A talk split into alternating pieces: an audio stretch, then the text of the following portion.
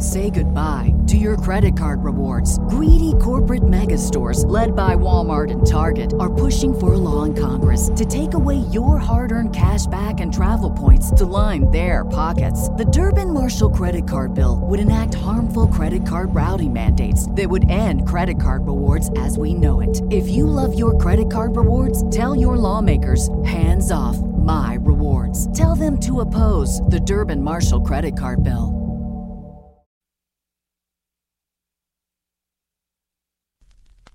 Warning. The program you're about to hear is absolutely filthy and thoroughly disgusting. Furthermore, listening to it will immediately turn you into a bottom. Bottom. Hey everyone, watch me shove this beer can up my ass. I'm proud to declare the Adam Sank Show and his ass open to the wind. Ass open to the wind. This is fuckery. This is all fuckery. Fuckery, fuckery, fuckery. Powered by DNR Studios. And now, Give a warm round of applause to my friend and yours, Adam Sank. Oh my goodness, I'm so honored. Thank you.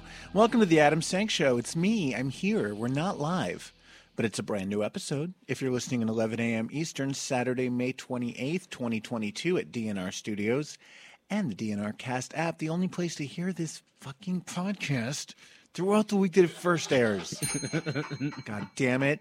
If you listen anywhere else because you're too cheap to subscribe, then at least leave your ratings and reviews, especially on Apple Podcasts or whichever audio platform you use. Email me anything you'd like at adam at adamsank.com. Like the Adam Sank Show Facebook page and check it regularly. You know, the stories that we talk about on this uh, podcast, I also post on the Facebook page. So if you want to read more about any of them, that's where you can do so. Get your ass merchandise, including uh, t shirts, tank tops, mugs, bags, pillows, crack pipes. It's all at adamsank.com. And remember, you can call the ass hotline anytime you like. Leave us a voicemail. We haven't gotten one of those in quite some time. And we'd love to hear your voice. So 804 Talk Ass. Uh, get vaccinated and boosted and stand with Ukraine. Our guest today is uh, an author. We haven't had an author on in several years, actually, but I'm excited for her. She is Suzanne Simonetti. Her book is The Sound of Wings, which is not only a great book, but it is a USA Today bestseller. And I have a special connection with Suzanne. Which I will reveal later in the show. But first, it's time to welcome back everyone's favorite chubby chorizo. My adorable co host, Steve Cesaro, is here, ladies and gentlemen. Hello, Steve. Hi. It's so nice to be back, especially with such an acclaimed vocalist, author, author, visual artist known as Adam Sank. You do so many things. I'm a visual artist? yeah, don't you do you do your TikToks on the They're so bad, and I barely do them. I'm so not a visual artist, but thank you. Thank you for that. And uh, uh, with us again, as always, is JB Bursey. Hello. Hello, JB. How are you? Awake and with us despite the fact that his alarm did not go off. Ooh, t- two weeks and he's still giving you Oh, shade. I will Still giving me shit. continue to be shaming you about that for some Shade. time. I mean, sis, at least I was here. Like I didn't No, barrel you in made it like on five time. Minutes. I, you know what? Next time, just don't even tell me. Just don't even it's tell the you? text message Okay. that stresses me the fuck out. Listen, the dog ate his alarm. It's Exactly. the dog's fault. Oh wait, no, it's the cat. cat. It's a cat. Wimwoo. What's her name? Yumi. Yumi. Mm-hmm. Yumi is like, it's you and me, bitch. You're not going anywhere. Exactly. See, you and me, we got this. It's cute. Yeah, JB. We we learned about JB's new pussy uh, last week, and uh, we wish both of them well. Um, if I had a pussy, I would rule the fucking world. I've been saying this. God made a mistake by not making me a woman because he knew I would fuck this world up. I would always be pregnant. Oh my god, me too. I would have like twenty kids by now. we both would. Oh, we would just have all these little ch- like children running around. We wouldn't know who the daddy or the mommy was either. It's funny because it's true. I know. Um, all right, so we're going to start with a weird question this week, and uh, b- before you answer the question, I'm going to preface it and explain to you why I'm asking it. So I have a friend who I've known for a long time, who's a uh, very acclaimed journalist. He shall remain nameless, and he's never been on this show, so don't try to figure it out. Um, he is currently in Ukraine. He's covering the war in Ukraine uh, for a startup news organization that he uh, is a part of. And he sent a mutual friend of ours a video he had taken from inside a gay bar in Ukraine in the city of Kiev. Wow. And there's like go-go boys dancing, and this is from like a week ago. This is like current, currently going on in Kiev as the the the missiles are are hitting buildings and and the Russian tanks are rolling in, and they're under constant threat. There is a gay bar that men are going to and watching go-go boys and hanging out and drinking and partying, and I thought to myself on the one hand, like, holy fucking shit, like, how can they be doing that? And then I thought, wouldn't I be doing exactly the same thing? And so the question is if you knew the world were ending, what would you do? Would you stay home and hunker down with like one or two loved ones, or would you go party your fucking ass off?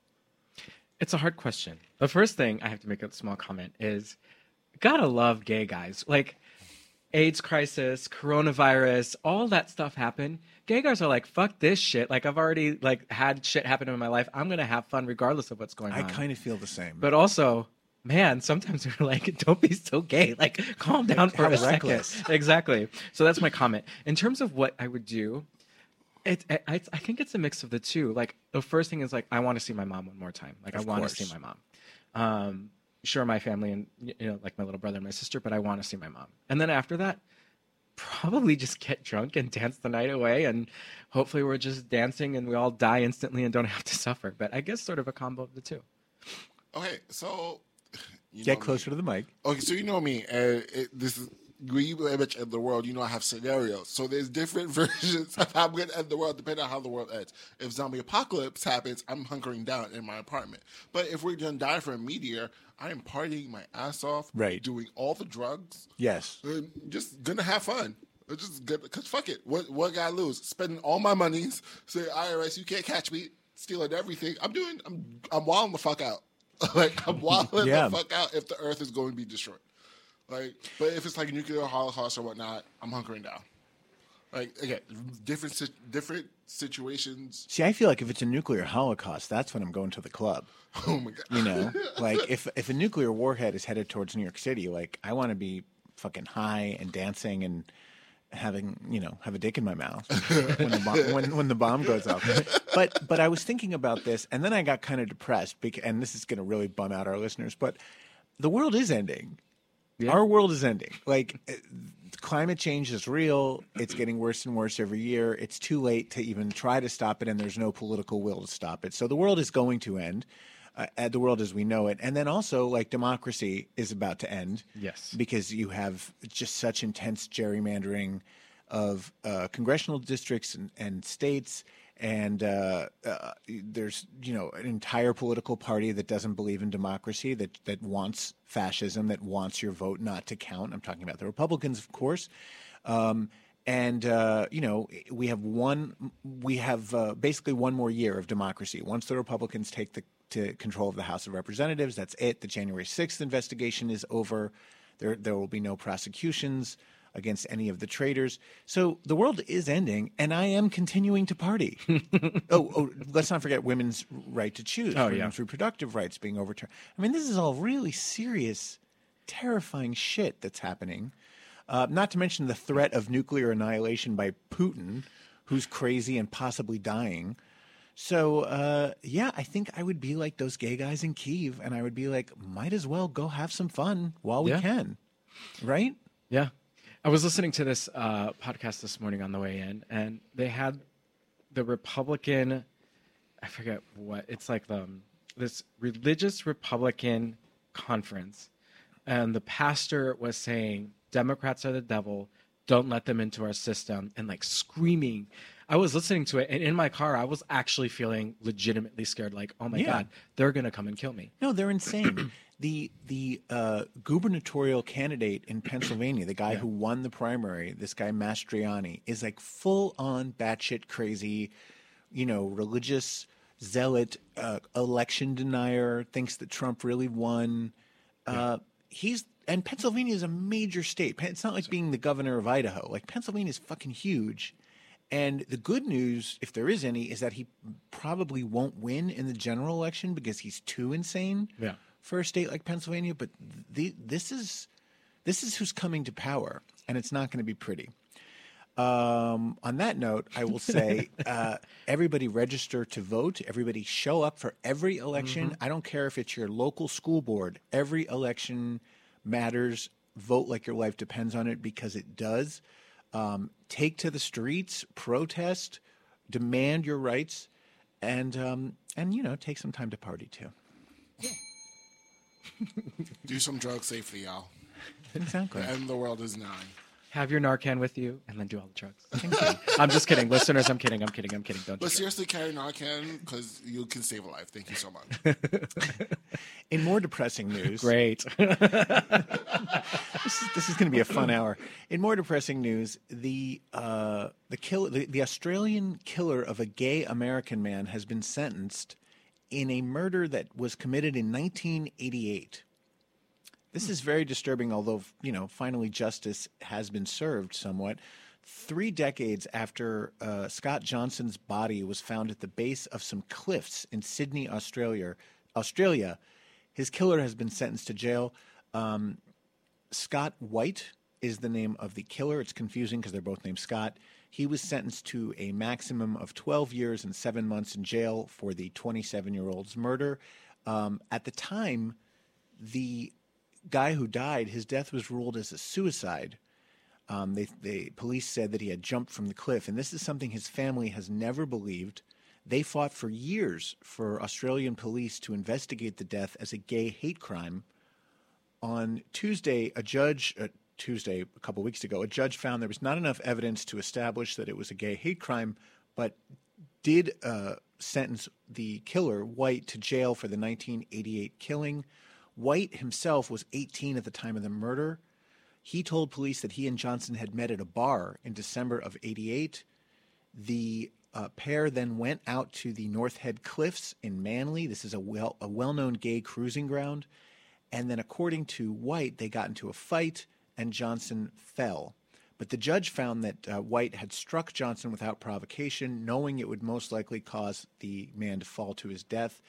What's really shocking about this is that for years, this was a place where gay men were routinely murdered. It is now estimated that up to 80 gay men were murdered in this area, many of them pushed off of cliffs.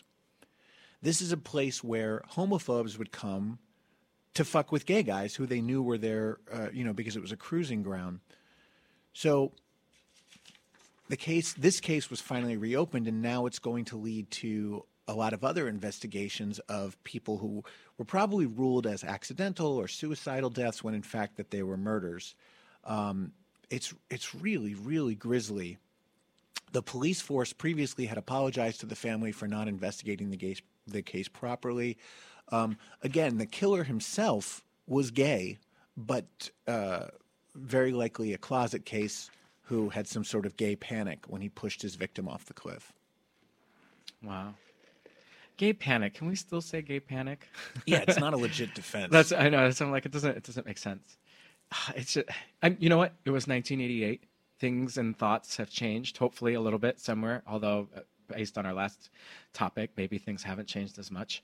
Um, it's just a depressing story. I'm kind of like, "Wah, wah." But like I said, at least at least the truth is finally coming out, and there's some measure of justice.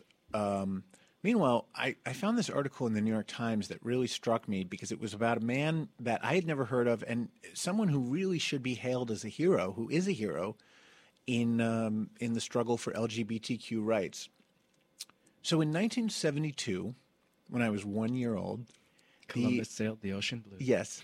the American Psychiatric Association had its annual meeting, and suddenly a a man who uh, was wearing a mask, a rubber Nixon mask, and a garish oversized tuxedo and a curly fright wig entered through the curtains and began a speech by saying, I am a homosexual, I am a psychiatrist.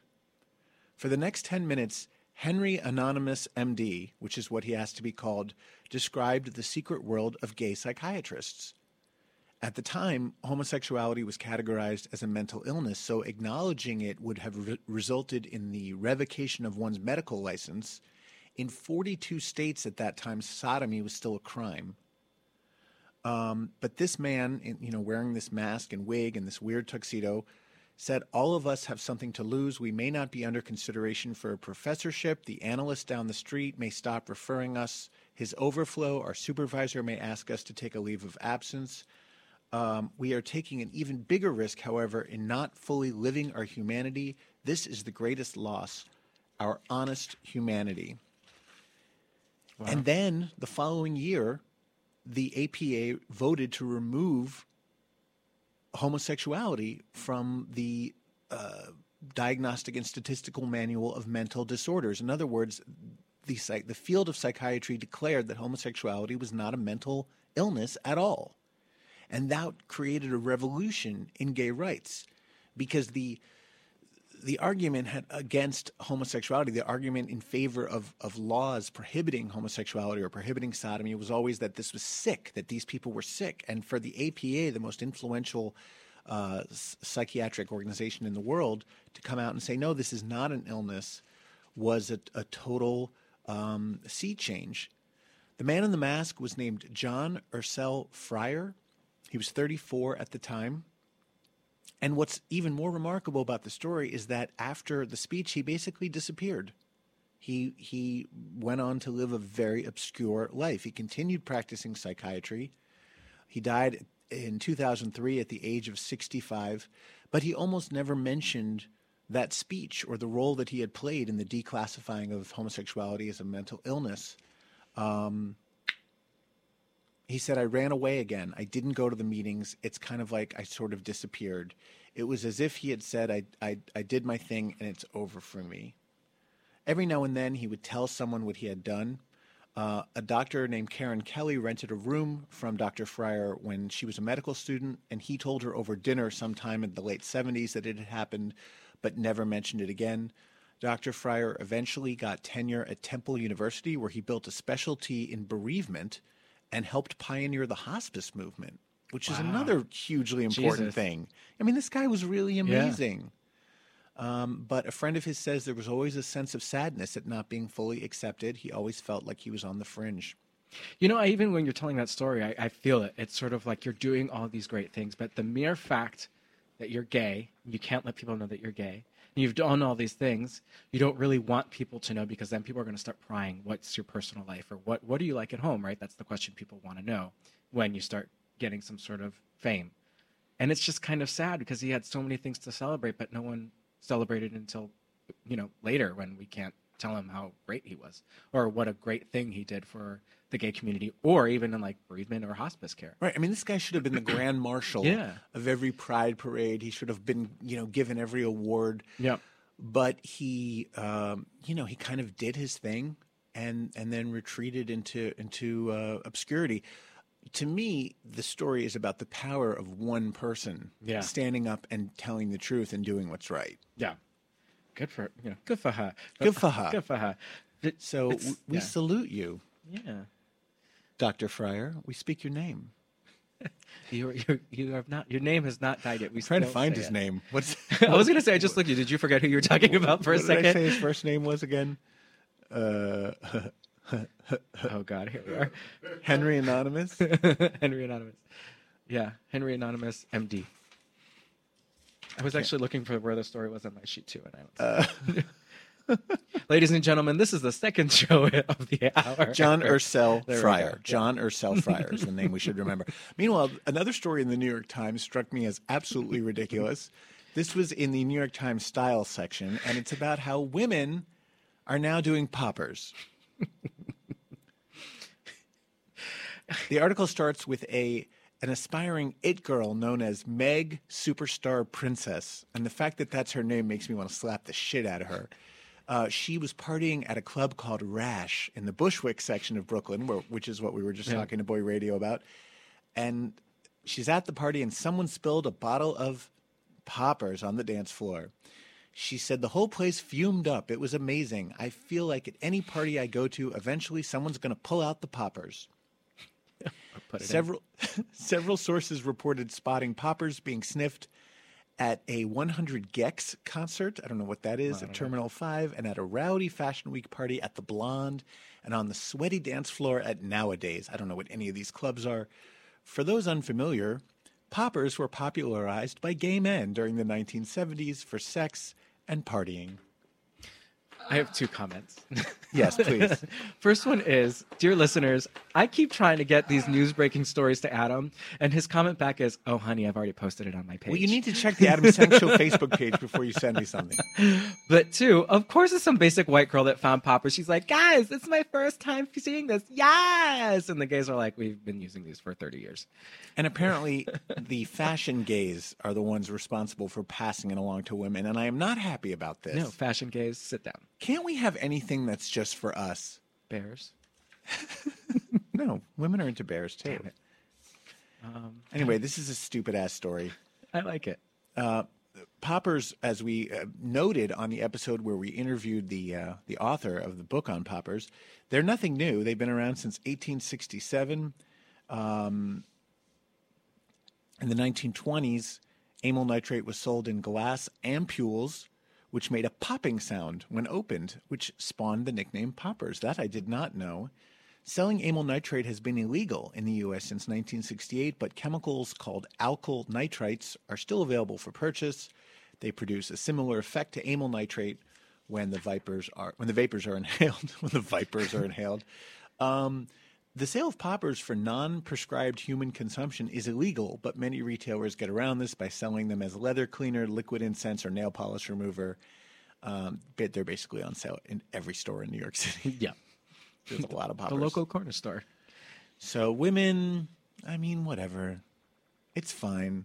I actually don't like the smell of poppers. Do you like the smell? Yes, Ugh, I do. I just I associate it with fun things. as a person who suffers with migraines, with the migraines, I can't. You actually, if they're good, like if you pay cash at the Leatherman downtown in the village, you can get really nice poppers that have a nice lingering sort of situation Why do you have to pay cash? because they can't sell it.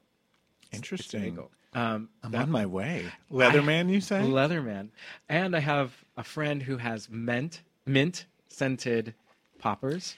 Yes, well, there's a company we've talked about called Double Scorpio that Yeah. makes all kinds of flavored poppers. When I was down in Florida, I bought some that were supposed to smell like leather. Oh. I didn't care for them. I think I like original recipe poppers the best. it's the nostalgia. Meanwhile, Target, uh, for the last few years, Target has had this like display for Pride, where they sell like rainbow colored T-shirts and mugs and I love Target bandana. I love Target too. It's very cheap. I get most of my groceries now that there's one like two blocks from me. But uh, Target kind of fucked up this year with their Pride display because among the items for sale were T-shirts with the inverted pink triangle that said "Silence equals death." Now, it's a wonderful sentiment. We all know the silence equals death motto that ACT UP came up with in the 80s um, as a response to the, uh, the lack of response from medical authorities and politicians to the AIDS crisis. But the problem with this t shirt is that it's licensed to ACT UP. That, that s- slogan and that, and that uh, image of the inverted pink triangle, that belongs to ACT UP. And Target did not ask for permission or pay ACT UP anything to create these t shirts. So ACT UP is calling on supporters to buy the t shirt directly from their website instead of from Target. Um, the whole situation seems like an uncharacteristic misstep for Target, which has donated millions of dollars to queer organizations like GLSEN, HRC, Out and Equal, and more releasing its yearly Pride collection in the face of constant calls for boycott from dusty homophobes has put them ahead of Dusty. many of their retail contemporaries in the book. That's from Queerty. Um, so after ACT UP said, hey, what the fuck, Target responded by taking the shirt off its website. Uh, in a statement, the company said, this shirt was designed by our vendor partner, the Phluid Project. Phluid is spelled P H L U I D. Fucking gays. Thank you for saying that. 'cause I was thinking it too. Target, Target, Target claims that the Phluid Project is working directly with ACT UP to address their concerns. The item is only available. The item was only available on target.com, and we've temporarily pulled it from our assortment until the concern is resolved. So, again, Target should get cheers for co- consistently being an LGBTQ friendly company, supporting LGBTQ causes, and you know, at least they didn't release a shirt that said like "faggots die." You know, I mean, silence equals death is an important thing for people Yeah. to be wearing. But yes, the money should be going directly to ACT UP. Yeah. I actually have a friend of mine that I did a show with, uh, Anything Goes. He is, he, his husband, and his daughter are like the poster family for the Target campaign. So if you ever see them, like the shirt was probably worn by my friend Ray or his husband, but they're, it's like, they're very multi uh. Like the daughter is Indian, Ray is Korean, and the husband is white, uh, Robbie with an I.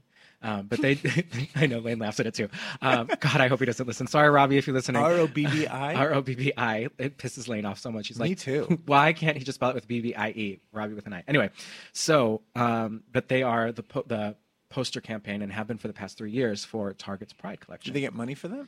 yeah, yeah, yeah. Nice. Nice. So Good you know, for that. Thanks, Target, for helping my friend survive. Meanwhile, if you're if you guys are feeling horny lately, it could be due to your oxytocin levels. Tell me more. A new study has found that men who display hypersexual behavior, like people who shall remain nameless who are in the studio, often have elevated levels of the hormone oxytocin. that was so perfect. Steve is sipping his coffee. Like, how dare you? That is my homosexual iced coffee being shaken in the microphone. This bitch. Researchers in Sweden looked at 64 men with a clinical diagnosis of hypersexual disorder, and they found that half of the hypersexual participants, um, uh, oh, this, the study discovered that men with hypersexuality had almost twice the levels of oxytocin as the control group. Um, oxytocin is a it's actually a hormone that women have more of than men. It's key to the reproductive system and plays a role in childbirth and breastfeeding. All humans have the hormone. It is sometimes dubbed as the cuddle hormone or love hormone, and it's boosted when uh, humans experience affection and intimacy. Men also experience a boost in oxytocin from their brains when they ejaculate. Hugging, hand holding, and touching can boost oxytocin, and so can cuddling your pet dog or cat. You hear that, JB? I do hear that. Petting your pussy can increase, and I know I knew this. I, I've heard this before that when you pet a dog, it increases your level of oxytocin and the dog's level. Oh, my cute little chocolate. but that doesn't lab. make me horny. I don't want to fuck my dog. No. You just want to fuck afterwards. It generally makes us feel warm and fuzzy and improves our sense of well being, but in stressful situations, it can also drive us to seek out societal contacts or fuel flight or fight instincts. The exact impact it can have upon mood is uncertain and depends largely on the situation. Um, the researchers speculated that men may seek out ways to elevate their oxytocin levels to counteract feelings of stress, but they say more research is needed to explore this theory. JB, have you tried to uh, contact our guest? Uh, no, not yet, because I have about 10 minutes. She's standing by for the email. She's very anxious. Um, anyway, so it's interesting. Wow. And uh, one of the researchers says that gay guys experience greater levels of stress than the general population. So it could be that oxytocin might be involved in stress coping mechanisms uh, in the, the gay community. I mean, this makes sense. Yeah. We grow up being bullied and repressed and uh, threatened, and we need to make ourselves feel better. And one way to do it is. Uh, Dick in my butt. oh. Dick in my butt. dick in my butt. Here's a question. But didn't we talk about this before? Like, as I've gotten older, I like sex so much that I don't really care if I come or don't because I'm enjoying the sex. Coming is fun. Well, I think the oxytocin can be released even if you don't come. Yeah. I mean, I think just being, be, touching someone, Yeah. touch alone, um, can can ha- make a difference. So we're gonna get our poppers. We're gonna get our friend Megan, Princey Pussy Pop, and uh, make ourselves come. Actually, Princess Pussy Pop. Meanwhile, um, this is a story I wanted to do last week. We ran out of time. So, Scott Adams is the cartoonist behind Dilbert, the long-running comic strip Dilbert, and I didn't I didn't know this, but he's apparently like a far-right Trump-supporting asshole. I hate when creative people turn out to be conservatives. It just seems so wrong. It's like, do you understand that like part of of the right wing movement is to suppress all creativity? Well, that's what I'm thinking. I'm thinking he's an artist because he's suppressing all that shit that he doesn't want to or is afraid to let out. So he puts it out in his art. Isn't that how artists created things that you can't talk about are put in your artistic Probably. ejaculate? If you will. Well, Scott Adams tried to mock both trans people and also just wokeness in general in um, his late one of his latest comic strips, in which he introduced a new character named Dave. Dave is the first black character ever uh, introduced in the Dilbert strip, and so in the comic strip, uh, they're at a meeting at work and someone says, um, you know, I, I don't have it in front of me, but it's something along the lines of like, in an attempt to increase diversity, I want you all to meet Dave. And then Dave responds by saying, I identify as white. oh, it's cringy. So it's cringy. It's not funny. It's offensive. But here's what's really, really stupid about it. On the weekends, comic strips are in color. But during the week, they're in black and white. And this strip came out during the week. And oh. there's no way to see that Dave is black. Oh and, God! and he's never sa- it, no one in the comic strip ever says he's black. So it looks just like a white guy saying I identify as white. So the the joke did not land. Where's the? there we go. Comic strip artists will often use shading to indicate differences in color instead of relying on actual color, but Adams apparently didn't even think to do that. Um, he's accused gay people of wanting to touch our kids while responding to uh, Pete Buttigieg's response to the Florida Don't Say Gay law. He's a horrible piece of shit. And his comic strip was a failure. Uh, meanwhile, Grindr has gone public or is going public. Uh, Grindr announced that it's going to uh, float its shares on the open stock market. It, in a press release where it described itself as the number one social network for the LGBTQ plus community, Grindr said it was merging with Singapore Singapore-based investment company Tiga Acquisition Corp or TAC. The combined company will be called Grindr Inc. Very clever. Mm-hmm. And TAC will help Grindr raise funds uh, to go public. A uh, Grindr CEO said Grindr is well positioned to be a public company and will continue to expand the ways it serves the LGBTQ plus community. Um, I have to say, I, I think this is good investment. you know, Grindr's been around since 2009. The fact that it is still as popular as it is uh, for a hookup app, I mean, you think about apps and Yeah. their popularity. It's like Snapchat was huge for a moment and, then now died. it's gone, Yeah. They don't tend to have a long shelf life, but Grindr seems to have uh, staying value. Here's what, but it's not, in my opinion. Grindr is a horrible app, and it has you know the spam bots that are on there. It, you, they keep changing their platform, so you have to pay more and more and more just for basic user functions. I hate Grindr. Somebody's done the research. I, I've heard. I've heard. I've allegedly heard. Yeah, I mean, I think it's terrible too, but I also don't pay for. Uh, I I get the free version where there's a pop up ad every ten seconds. Wasn't there a version, or wasn't there a moment where Grindr was also then selling to like? Oh, they did get bought out by a Chinese company that was selling inf- user information, right? Yeah, there's been a lot of controversies about it. I mean, listen, it's not healthy. Nobody should be on Grindr or any of those sex hookup apps because they just like turn people into commodities. But what are you gonna do? You know, I'm just chasing my oxytocin. That's all I'm chasing. I think so. Uh, Okay. I'm a little iffy on some sound settings, but I'll work on the fly. Okay. Meanwhile, this is the last story we'll do before we get to our interview. Um, a Reddit user has shared his mother's secret coffee cake recipe in a uh, in, in, in an act of vengeance against her because she's apparently a racist and a homophobe. The anonymous hero got back at a bigoted baker in the family by sharing her secret recipe on Facebook. Uh, he wrote, he or she wrote, "My mom is racist and homophobic, so I am spite sharing her secret family coffee cake recipe." uh, the the post has thousands of upvotes. Um, for all of you sugar fiends out there, or anyone who just wants to stick to that, stick it to that miserable mom, here is the recipe. Save it while it's still online. I'm not going to read to you uh, all of the steps involved. It's a pretty basic fucking recipe. I mean, I can't imagine this is too much of a secret, but basically, you need two cups of scal- scalded whipping cream, a fourth of a cup butter, two cups sugar, one and a half cups bottled water, one teaspoon saffron, four tablespoons sugar, four tablespoons flour, one cup cold water, five to six cakes of yeast, six eggs separated, 10 cups flour, fourth of a teaspoon salt, fourth of a teaspoon nutmeg, two sticks of butter, softened, two cups of sugar, two cups of flour, two eggs. I don't know why it's repeating some of the ingredients. Why is It just a massive coffee cake? very heavy and sweet and sugary, and also like who really wants coffee cake? Here's the thing: is the coffee cake good? Because you can imagine I'm sharing my mom's horrible coffee cake just because I hate her, so you could all know how horrible this piece of shit is. But I would really also, is someone going to tell the mom? If she doesn't know, then you know what difference does it make? You know, that's true.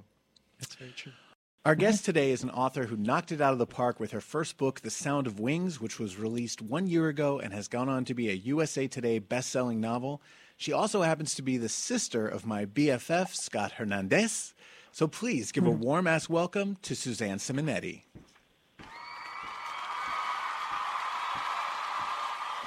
Suzanne, Adam, I'm so glad to be here with you today. Thank you so much for having me on the show. it is my pleasure. Thank you for joining us all the way from Cape May, New Jersey. Uh, it's go- it's going up to 90 degrees here today. What's it like in Cape May? It's about 80, and uh, I love how we didn't get a spring, and we're going from, uh, you know, a crappy spring to summer. And this is a really riveting part of the show where I gripe about the weather. Yeah, well, it's important. It's important to everyone. Yeah, right. Uh, Suzanne, congratulations on the massive success of the book. As I said, it's a USA Today bestseller. Did you have any inkling when you sat down to write your first novel that it would be this successful? No, I did not. No, I did not. Um, I really, when you know you're sitting down to write a book, it's all about the story. You, you know, at, at that point, I wasn't envisioning what was going to happen with the book. I was just in it with the characters and uh, living it, living the, their lives and and um, experiences. And then once I landed the publisher and we started making arrangements, then I, you know, kind of started forecasting what would happen with the book. Yeah. When did you actually start it? Like, when did you first sit down and start writing about these women?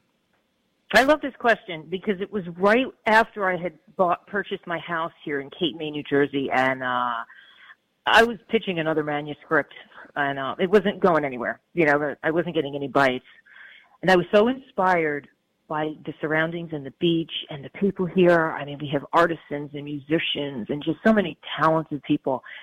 And it was one summer. I was I was that first summer. I was walking the beach, and a character came to me, and it was Crystal Axelrod, beautiful, buxom blonde. You know, someone who looks exactly nothing like me. Right. And um, she was the born and bred local, and it and it took off from there. And I saw this woman, you know, around my age, mid forties, happily married, no kids, but there was something missing deep inside. And I said, "We're going to take Crystal on a journey," and we did. When you say you saw her, you mean in your mind. You didn't actually see a woman that. I saw her in you. my mind, Adam. Yeah. I felt her. Yeah, exactly. And so, what year was that that you started uh, The Sound of Wings? Oh, 2015. Yeah, and uh, so I it took me about a year to to bang out the manuscript, and I sent it to my mentor, and uh, you know she red penned it to death, and then it took me about another four months before we cleaned it up. I had it edited, you know, for the grammar and all that good stuff, and I started pitching, and it took another year before I landed an agent for the book. And this is a long story. Another year, that agent was unable to sell the manuscript. So this is just, it's, you know, almost every writer you talk to is going to have a story like this where it's like, just takes years. Yeah, it's an And, uh, ordeal. I finally found a, yeah, it takes a long time. I, but I finally found a hybrid press. I signed with them in 2019. And she said, well, you're not going to be printed until 2021. So if, if that's a deal breaker. And I said, I can live with that. And it's funny because I look back and say, I'm lucky that it didn't come out in 2020 because that would have been a real kick in the teeth. yeah, You right. know? Yeah, because you wouldn't have been able to like tour or, or do any kind of. Oh, it uh, would have been horrible. May 2020, or it just would have been awful. Yeah. The book the book has three main characters. You mentioned Crystal. There's also Jocelyn and Goldie. What was your process as far as figuring out who these characters are, what their backstories are, and, and how their, their stories would unfold? I wanted to take three women and I wanted them to come from different schools, if you will, because I wanted to show that women can have friendships uh, that maybe they're, you know, of people who are different and older, different ages, they're different generations. Goldie is older and she's uh, the enigmatic one. She's kind of quirky and our throwback hippie, you know, from the 60s. And she's single and she's living in a Victorian with all these animals. I love dogs, as you know, and I love um, African gray parrots and cats. I just love them. So I stuck her with a bunch of animals uh, who are all characters in the book. And then Jocelyn was fun to write because she's the writer. And I was like, well, I need a little bit of an outlet here. And, you know, there's so much to say about the writing process, and it was kind of fun to, to throw my experience in through Jocelyn's eyes. Yeah, I assume that Jocelyn was at least somewhat based on you, uh, minus the custody battle. Well, that's for sure. That's for sure. Yeah, I you know I don't have kids, and I I never had any that kind of experience. Um, and I'll say this, Adam: none of the book is autobiographical, but there for sure is a piece of me in each of the characters. Are they based on other people that you've met as well? Like, is there a Goldie in your life? Not particularly. Um, I think when I was writing, starting to write Goldie, I was picturing like a Meryl Streep character. So maybe in my mind, I was picturing the actress and how she would be and her mannerisms. But no, there's nobody in my life like Goldie. But I, man, I wish there was because I want a friend like that. Yeah, she's a great character. It, it occurred to me as I was reading the book that while this is a story about women, you have no female villains, at least as as far as the main characters go. There's some minor characters who are kind of cunty, but but these women. Yeah are all really supportive of one another. They are. And you really They root are. for all three of them. Was that an intentional choice on your part, not to make any of them, uh, um, you know, the the classic bitch, the the villain? Yes, character. Adam, and that's another great question because I believe the big antagonist in the story is kind of ties into the theme, and that is releasing the ghosts of the past. They're all carrying this burden of the past. You know, Jocelyn's insecure about her writing. Uh, Crystal's got the you know the memory of her her dead parents who were just mean to her, and the and the mean girl culture she experienced in high school, and then Goldie, of course, with her uh, dead husband Simon. So it's it's all about releasing the, the ghosts of the past, which I would imagine is really the big antagonist in the story. So it's another great question. And some of the men as well are are pretty terrible. You know, Simon was, yeah, he was awful. That was Goldie's husband. And that's funny because I'm glad you said that.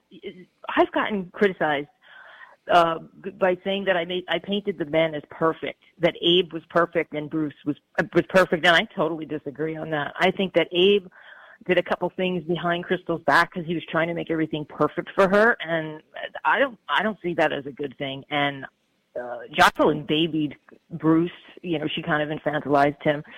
So the men, in my eyes, were certainly not perfect. They were they were supportive and loving, but just like anybody, they were flawed. Right. The book is set in Cape May, where you live. Uh, for those of you who don't know Cape May, it's it's at the southernmost tip of New Jersey. It's actually exit zero uh, on on the what is it, the Parkway? Yeah, it's actually the Garden State Parkway ends and it turns into 109. I'm right around the corner from the U.S. Coast Guard base. I'm also on the same latitude as Washington D.C. We're that far south. Yeah, it's way down there. I, I've been there is. several times to perform, Yeah. and uh, it is a hike. It is not easy to get to, but the book is obviously a, a love letter to Cape May. Um, what what is it about Cape May that that is so special to you? It's enchanting to see these Victorian homes sitting blocks from the beach. Um, in 1976, Cape May was uh, preserved as a historic district, and it will stay that way. And so you, there is not going to be any demolition of these beautiful homes. They are going to stay and, and keep that charm in the 1900s, 1800s. Um, yeah, it's just beautiful. I liken it to Savannah a little bit. It, it kind of reminds me of Savannah. I don't know if you've ever been there. I haven't, but I've always wanted to go. But yeah, it's that Yeah. sort of like the preservation of, of the of the beautiful past, That's right. and so the whole city is kind of like this incredible museum. It really is, and it's charming. Um, last summer, well, the summer before, they put up the Harriet Tubman Museum. The end of the Underground Railroad was here in Cape May. Wow. So, as a tribute to Harriet Tubman, they yeah, we've got a museum up, and Joe and I, of course, donated. We've got our name on one of the bricks that are leading to the, you know, going to the path. Amazing. Yeah, yeah, cool. So butterflies are a recurring motif in the novel. That's where the title comes from, The Sound of Wings. Are you a big butterfly freak? I'm not a freak. You know, it's so funny uh, because I started with the garden. I wanted to connect Goldie and her late father-in-law Patrick with a garden, and I and I I'm not a gardener, Adam. So I had to do a lot of research on that. And as I was doing the research, I was like, oh, this is kind of cool. If I put different plants in here, it'll attract butterflies. And then it all hit me. I said, oh man, I'll make it a butterfly garden. So that's where it came from. And then one thing leads to another. It, you know, when you take the butterfly, it all represents transformation. It's just all about, you know, the caterpillar um, becoming the butterfly. You know, and and all the women kind of go through that in the story in their own way. Yeah, it's also a big part of Silence of the Lambs. Oh, that was a moth. That was a moth. You- by the way, I love that movie so much. I, I'm a wacko because when I watch it, I laugh the whole time. Is It's a sick? fantastic movie. It's so funny. I just love uh, Dr. Lecter. Oh God, who I Great love. character. They're, they're so funny. All of them are so funny. I like the books too. Um, one of the review quotes on your book jacket came from Patti Davis, uh, the daughter of Ronald yep. Reagan. I know she's a close Yep. friend of yours. How did that She is. friendship come to be? It's interesting. I connected with Patti on Facebook. My mentor, Caroline Leavitt, who is the New York Times bestselling author, uh, was also connected to Patti, and we just started getting close. I mean, I literally right before the podcast, Ta- Patti was the last person I just texted. So, um, he, she also. This is important to know, but it was through Facebook, Adam. To answer your question, it was through Facebook, and uh, she came over. I think it was in 2018 from Santa Monica. She was coming to New York City, and I met her for dinner, and it was just a great experience. And I sent her the manuscript, she, you know, so she could give me the blurb. But more important to know is Patti titled the book. I, I the original title of the book was The Butterfly Garden, and the publisher said, "Yeah, we got to change that. There's there's a book out there that's um, pretty doing pretty well, and we don't want to we don't want to step on toes." And I Oh, there's a, there was another book with that same title, The Butterfly Garden. Correct. Uh huh. Correct. Yeah. So, and Patti said, give me a day to think about it. I'm pretty good at this. And the next day she emailed me and said, how about the sound of wings? And I, almost fell off my chair. I said, damn, that's good. You are good. And it's such a stronger title. Just so is. Amazing. Well, Yeah. please tell her that I'm a huge fan of hers and her brother Ron Reagan Jr. And uh, if she would ever like to come on the podcast, we would love to have her. Oh gosh, I'll tell her right now. Oh, thank you. Please do. So when does uh, the movie version come out? So I want to tell you something, and not a lot of people know this. I was, no, I'm going to go back. In November, the audio rights to The Sound of Wings was bought by Blackstone Publishing. I sold the rights to them. So the Fabulous. audiobook came out in April, yeah. But they have a scout on their team, and he works with a few producers, and he was shopping the book. And he hit me with a shopping agreement about a month ago, and he said, I've got Shirley MacLaine on the line what do you think? Yeah, but you know, in in thinking about it, and I sent the contract to my attorneys. Um, I wasn't happy with it. I wanted more, and he couldn't give me more. And More money? I'm- there wasn't any money. There was no money involved because it was it wasn't he wasn't optioning the book. He was just a shopping agreement. So it was going to take six months to find the script writer, and then it was going to take um, another, I think, year. I would have tied up the book for essentially a year and a half. And I, I tell you, Adam, I don't know that I'm ready to give complete creative control over. I just don't think I am. So I think that I want to write the, the screenplay for this. Wow. Yeah. Have you written Yeah. screenplays before? I have not, but I downloaded Final Draft and I I, I got about one third of it written. I really need to get back to it, but uh, they're so cool because you can just you know you can just look this stuff up online and you can read all different screenplays. Like I ended up reading the one for Bridesmaids because I love that movie. It makes me laugh, and I. I was supposed to be working, and I spent 45 minutes reading the screenplay for Bridesmaids, just cracking up. you know, That's such Yeah, a good I'm- script.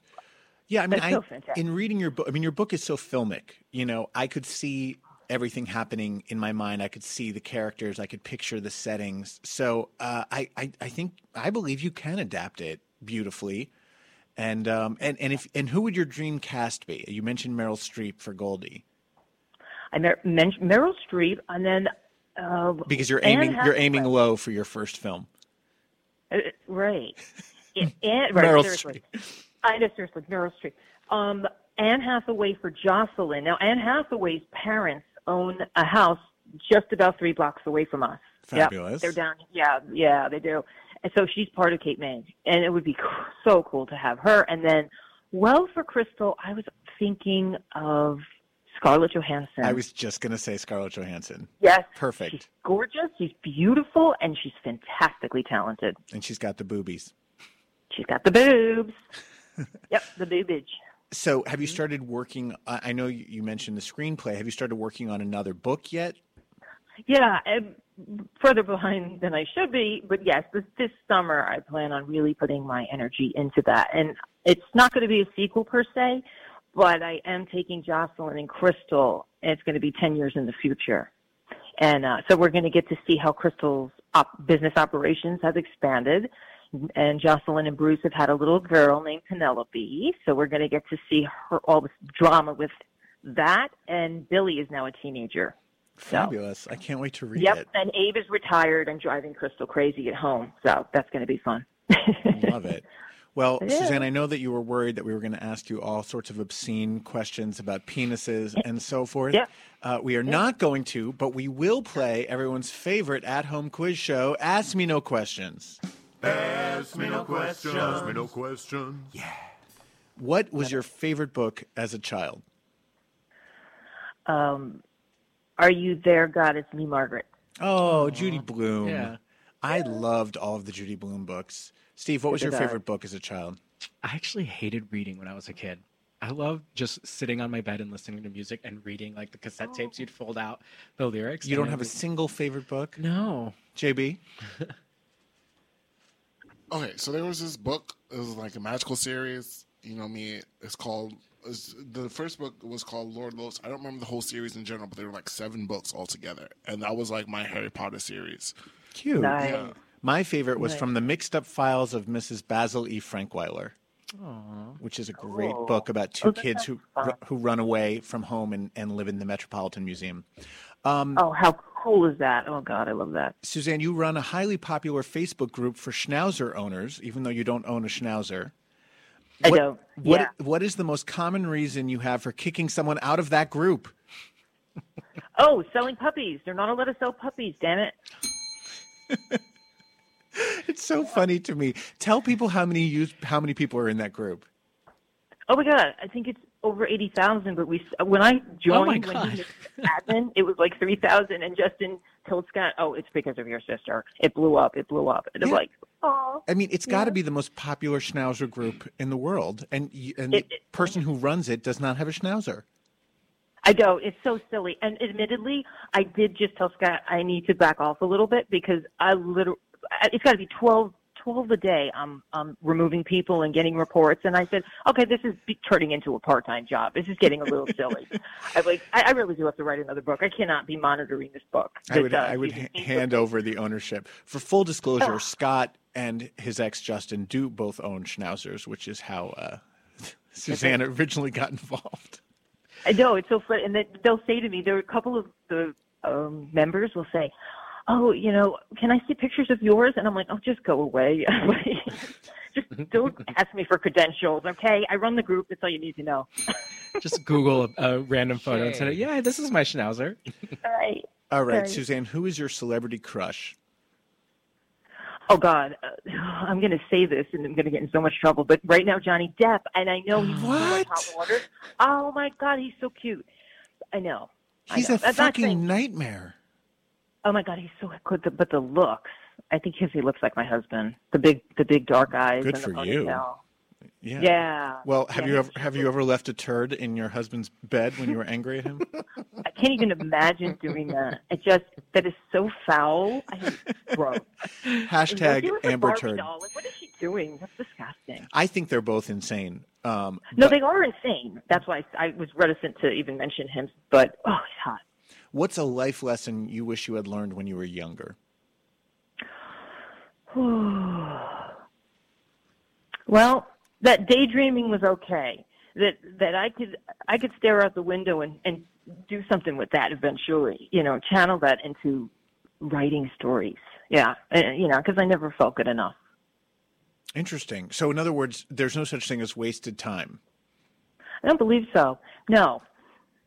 No, and I, I'm a daydreamer. I even even to this day, I am I'm a big daydreamer, and but I have a wild imagination, you know. But that has served me well in my writing. Yeah, clearly. What is mm. your signature dish? Oh, I okay. We love fish, and I make homemade pesto, and mm. I will make. I'll spread the pesto over the the salmon, and it's fantastic. It's really good, and I'll do that with steamed asparagus and lemon. Yeah. Hmm. Maybe next up is a uh, Suzanne Simonetti cookbook. You know, it's so fun. I'm so glad you're bringing this up because Jocelyn does a little bit of cooking in in the story, Yes. and I've actually got book clubbers saying to me, "Are we going to get a recipe book?" And I'm like, "Yep, you are. You sure are. It's going to be fun." And I'm also going to be doing recipe uh, like cards, so for cocktails and mocktails. I don't want to leave out our you know our friends who don't drink. Um, I'm going to be doing that as well. Okay, why do you have multiple photos of George and Barbara Bush in your Facebook albums? I do. yes. I was going Well, through your have been- pictures. you know, it might have been. It must have been when Barbara Bush died. I didn't realize there were multiple pictures. I gotta check that out. I was like, what is Suzanne's relationship with the Bush family? I know she's friends with be- it Patti been Davis. it must have been when she died, and uh, because she was, I liked Barbara Bush She was a good lady. woman. She was. I think she was a good first lady. I really do. Uh, but that's weird if that's coming up for you. I got to look at that. Uh, yeah, believe me, I was studying you carefully before uh, having you on the show. Um, how lucky is your brother to have me as a best friend?